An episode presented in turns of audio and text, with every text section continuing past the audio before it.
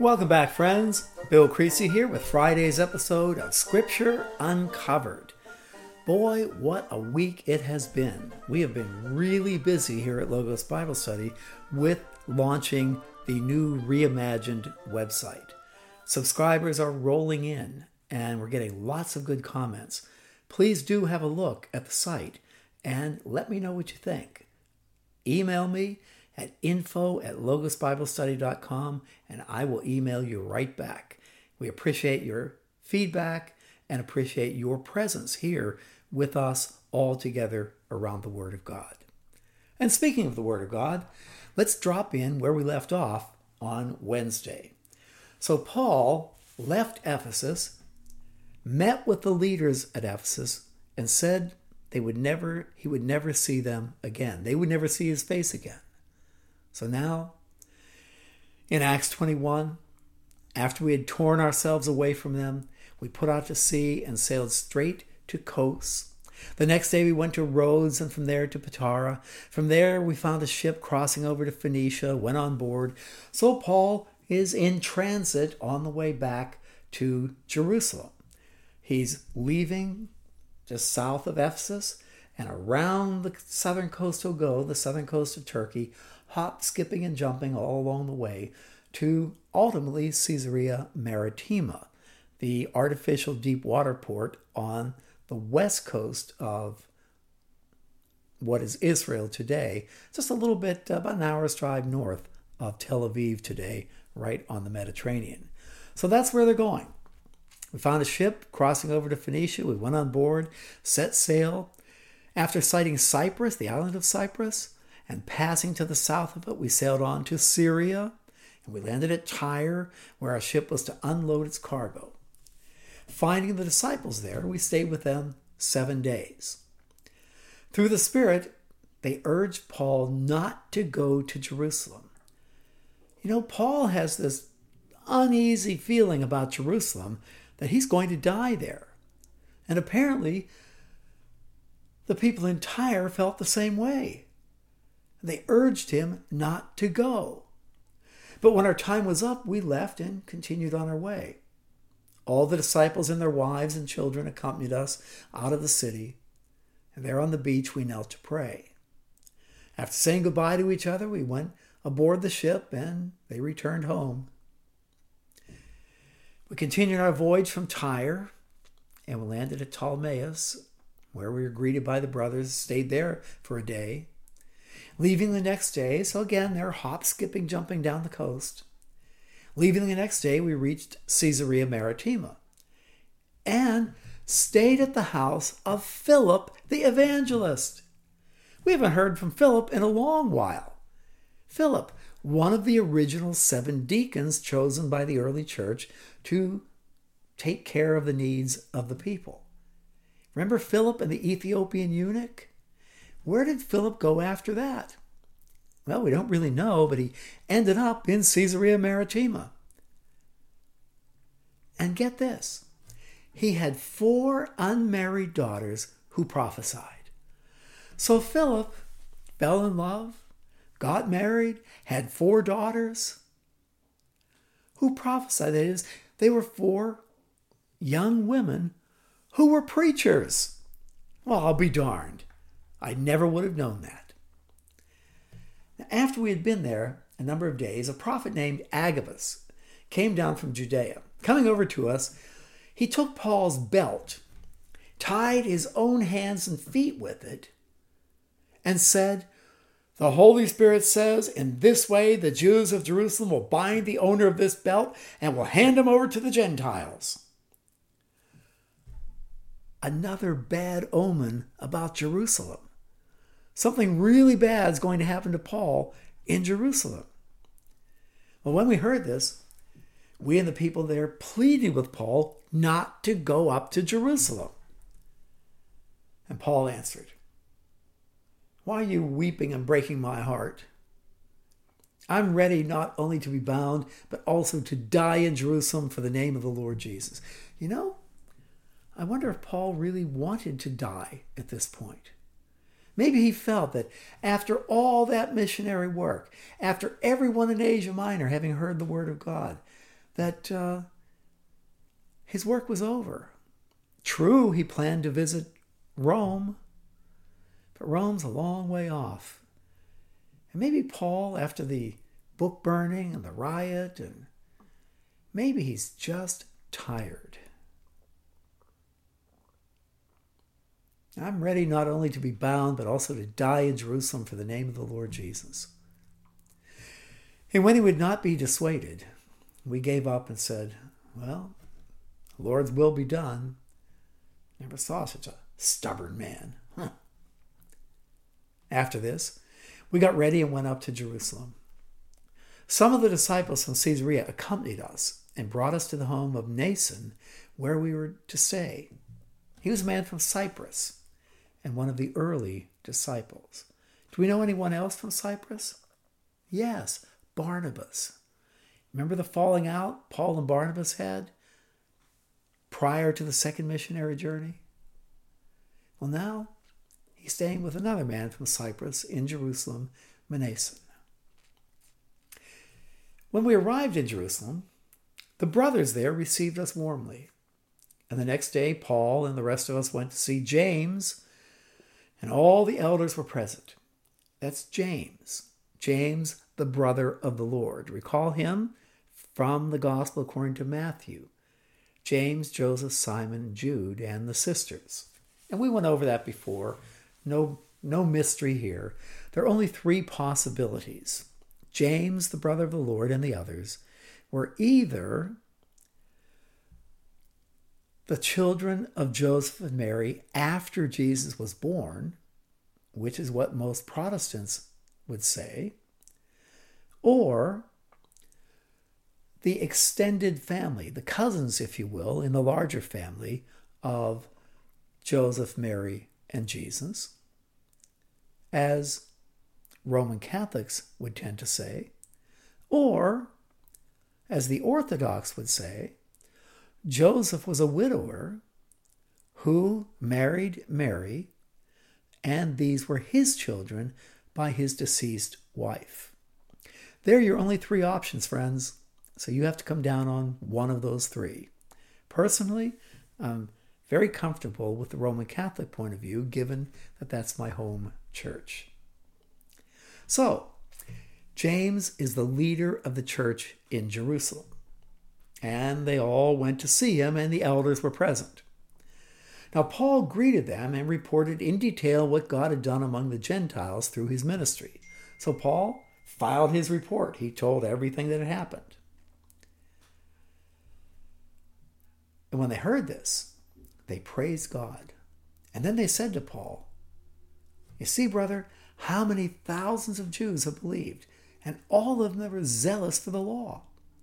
They've been informed that you teach all the Jews who live among the Gentiles to turn away from Moses, telling them not to circumcise their children or live according to our customs. You know, they're saying that you are a huge troublemaker, Paul. So what shall we do? They'll certainly hear that you've come, so do what we tell you.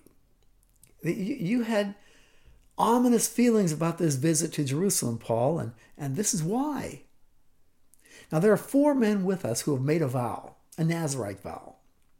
Take these men, join in their purification rites, and pay their expenses so they can have their head shaved, hair cut off. Remember Nazarite vow, Numbers chapter 6? Anyone can take a Nazarite vow, a vow of separation to God. And during the time of that separation, you don't cut your hair, you don't shave. And when your vow is over, you cut the hair that grew during the period of the vow, and that, along with other offerings, are offered to God as a sign or a symbol of the time you spent with Him. Paul took his Nazarite vow, I believe, in Corinth. He was afraid. And the Lord said to him, Keep on teaching, keep on with your work. I will protect you. And I think at that time, Paul took that Nazarite vow. But he's not yet been back to Jerusalem to make the sacrifices. So, Paul is going to end officially his Nazarite vow with these sacrifices, and there are four other men who have taken vows too, and they'll all do this together at the temple. Everybody will then know there's no truth in these reports about you, but that you yourself are living in obedience to the law. As for the Gentile believers, we've written to them our decision that they should abstain from food sacrificed to idols, from blood and the meat of strangled animals, and sexual immorality. Exactly what they decided in AD 50 at the council at Jerusalem. So the next day, Paul took the men and purified himself along with them. And then he went to the temple to give notice of the date when the days of purification would end, and the offering would be made for each of them. So when the seven days were over, they make the appointment at the temple. Everything's arranged. And when the seven days were nearly over, some Jews from the province of Asia saw Paul at the temple. Now, I wonder if these were some of the troublemakers from Ephesus. They stirred up, it's Pentecost, so it's a pilgrimage festival. People are there from all over the Roman Empire. And these people knew Paul from Asia Minor, from Turkey. And they stirred up the whole crowd, and they seized him, shouting, Men of Israel, help us! This is the man who teaches all men everywhere against our people and our law in this place. And besides, he's brought Greeks into the temple area and defiled this holy place. Now we read parenthetically, they had previously seen Trophimus, the Ephesian, in the city with Paul and assumed that Paul had brought him into the temple area. So I bet these people were from Ephesus.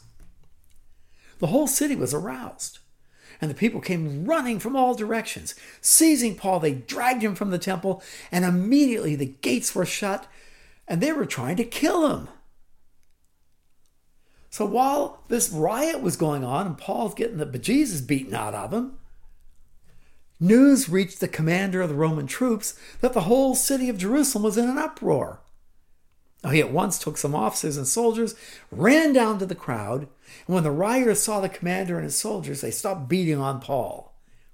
So, where's the beating taking place? Right at the southern steps of the temple. And where are the soldiers stationed?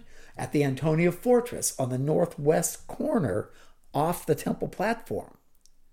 We went through all of this with Jesus being arrested, being brought to the Antonia Fortress. All of it's just repeating here. Same thing's happening to Paul. The commander came up and arrested Paul and ordered him to be bound with two chains. And then he asked who he was and what he had done. What, what in the world have you done to upset these people like this? Some in the crowd shouted one thing, some another. And since the commander couldn't get at the truth because of the uproar, he ordered that Paul be taken to the barracks. And when Paul reached the steps of the Antonia fortress, the violence of the mob was so great that he had to be carried overhead by the soldiers. The crowd followed and they kept shouting, Away with him! Away with him! You can almost hear them about to say, Crucify him. Now, as the soldiers were about to take Paul into the barracks, he asked the commander, Excuse me, may I say something to you? And Paul spoke those words in Greek. The commander replied, You speak Greek? Aren't you the Egyptian who started a revolt led by 4,000 terrorists out in the desert some time ago? I thought you were Osama bin Laden. Paul said, No, I'm a Jew from Tarsus in Cilicia, a citizen of no ordinary city. So let me speak to the people. Having received the commander's permission, Paul stood on the steps of the Antonia fortress and he motioned to the crowd to be quiet. They all settled down. And he said to them in Aramaic, their native language of Palestine or Israel of today Brothers and fathers, listen now to my defense. And when they heard him speak in, to them in Aramaic, they became very quiet. And Paul said, I am a Jew, born in Tarsus of Cilicia, but brought up in this city. Under Gamaliel, the greatest rabbi of our century, I was thoroughly trained in the law of our fathers and was just as zealous for God as any of you are today. I persecuted the followers of this way to their death, arresting both men and women and throwing them into prison, as also the high priest and all the council can testify. I even obtained letters from them to their brothers in Damascus and went there to bring these people as prisoners back to Jerusalem to be punished. I led the persecution against the church. About noon, as I came near Damascus, suddenly a bright light from heaven flashed all around me. I fell to the ground, and I heard a voice say, Saul, Saul, why do you persecute me? Who, who, who are you, Lord? I asked. I am Jesus of Nazareth, whom you are persecuting. My companions saw the light, but they didn't understand the voice of him who was speaking to me. What shall I do, Lord? I asked. Get up, the Lord said. Go into Damascus. There you will be told all that you have been assigned to do. My companions led me by the hand into Damascus. I was blind. Light had blinded me. A man named Ananias came to see me. He was a devout observer of the law and highly respected by all the Jews living there. He stood beside me and he said, Brother Saul, receive your sight. And at that very moment, I was able to see him. And then he said, The God of our fathers, has chosen you to know his will and to see the righteous one and to hear words from his mouth. You will be his witness to all men of what you have seen and heard. And now, what are you waiting for? Get up, be baptized, wash away your sins, calling on his name. When I returned to Jerusalem, I was praying at the temple I, I, I, fell, into a trance. I, I saw the Lord speaking. Quick, he said, leave Jerusalem immediately because they will not accept your testimony about me. Lord, I replied, these men know that I went from one synagogue to another to imprison and beat those who believe in you. And when the blood of your martyr Stephen was shed, I stood there giving my approval and guarding the clothes of those who were killing him. I supervised that execution. Then the Lord said to me, Go, I will send you far away to the Gentiles. Well, the crowd listened to Paul until he said this. And then they raised their voices and shouted, Rid the earth of him! He is not fit to live! And as they were shouting and throwing off their cloaks and flinging dust in the air, the commander ordered Paul to be taken into the barracks. He directed that he be flogged and questioned in order to find out why the people were shouting at him like this. So, as they stretched him out to flog him, stripped butt naked, stretched out to be flogged, Paul said to the centurion standing there, the man in charge, uh, Excuse me, is it legal for you to flog a Roman citizen who hasn't even been found guilty? Well, when the centurion heard this, he went to the commander and reported. What are you going to do? he asked. The man is a Roman citizen. The commander was alarmed, and he went to Paul and he asked, Tell me, are you a Roman citizen? Yes, I am, he answered. The commander said, huh, I had to pay a big price for my citizenship. I was born a Roman citizen, said Paul. Those who were about to question him withdrew immediately, and the commander himself was alarmed when he realized that he had put Paul, a Roman citizen, in chains. Now we need to pause here for a moment. We think of the Roman Empire, and much of what we think of the Roman Empire comes from Hollywood movies. But the Roman Empire brought great benefits to humanity. The Roman Empire ruled for nearly a thousand years. Oh, yes, there were rogues and rascals just like there are in our government today. But the Roman Empire brought great benefits. They built 58,000 miles of roads. They unified the entire Mediterranean world. The Roman Empire is not Italy and Rome, it's all the landmass surrounding the Mediterranean. They built a fabulous maritime trade system that rivaled anything on the planet Earth up until our day, up until the airlines. And if you were a Roman citizen, you had rights. You had the right to face your accuser in a court of law. You had a right to an attorney to defend you. You had very similar rights to those rights we have here in the United States. Women had rights. Women who married kept their family name.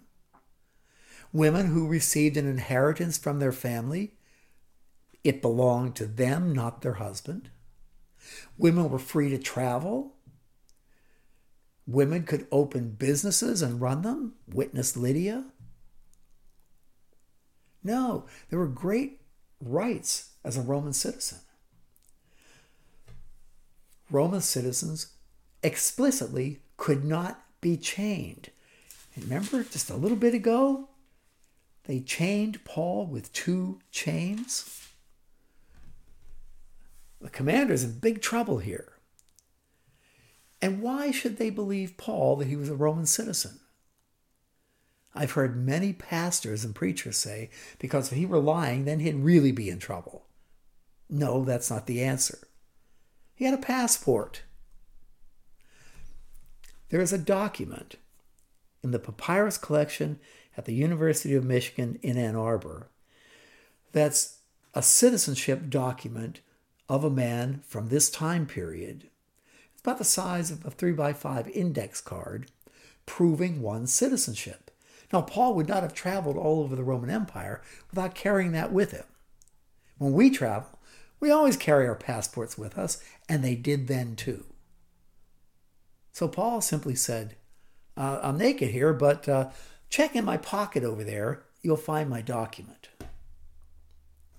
So now, Paul's status changes from a, a suspected terrorist to a Roman citizen. Paul is no longer under arrest. Paul is now in protective custody. That mob tried to kill him. His status has now changed. Paul has exerted, asserted his rights as a Roman citizen. And that will change everything. And we'll see how so on Monday's episode of Scripture Uncovered. Oh, I can't wait. And make sure you check out the website. I do want to hear from you and uh, and really consider being a subscriber. Imagine 22 university level courses, 450 lessons, 500 hours of audio for 19.95 a month. I don't know. Since I talked to you about this on Monday, I've had a great many people say, You're giving away the store, Bill. But, well, we shall see. That's the way it's going to be. I want everyone to be able to do this and price not be a barrier to it. So, have a good weekend, blessed weekend, and I will be back with you again on Monday, and we'll pick up with Paul before the Sanhedrin. And we'll find out that there is another plot against him. They're looking to assassinate Paul. Oh, just wait till next week. Okay, gang. Thank you. Blessings to you. Have a great weekend, and I'll be back with you on Monday. Bye bye now.